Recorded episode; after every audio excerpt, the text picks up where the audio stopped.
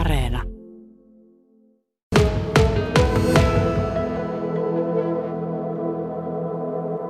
Kyllä niin kun näihin saappaisiin on sikäli helppo hypätä, että ne on isot, mutta ne on lämpimät.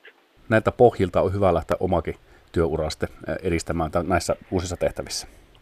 On sikäli, että Kristiina oli minusta kaikin tavoin hyvin esimerkillinen. En, en sano, että aina kiltti, mutta aina hyvä. Ja, ja hänen työssään se, että kainuulaisilla on asiat hyvässä hoidossa, niin se oli kaikkein tärkeintä ja hänen perimmäisen kyllä pyri kaikkein keinoin kunnioittamaan.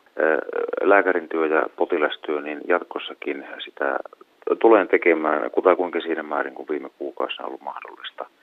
Että se on oman itsetunnon ammattitaidon ja tilannekuvan säilyttämisen kannalta aivan välttämätön. Mikä on ensimmäinen juttu, mitä sitten aletaan terveysjohtajana tekemään?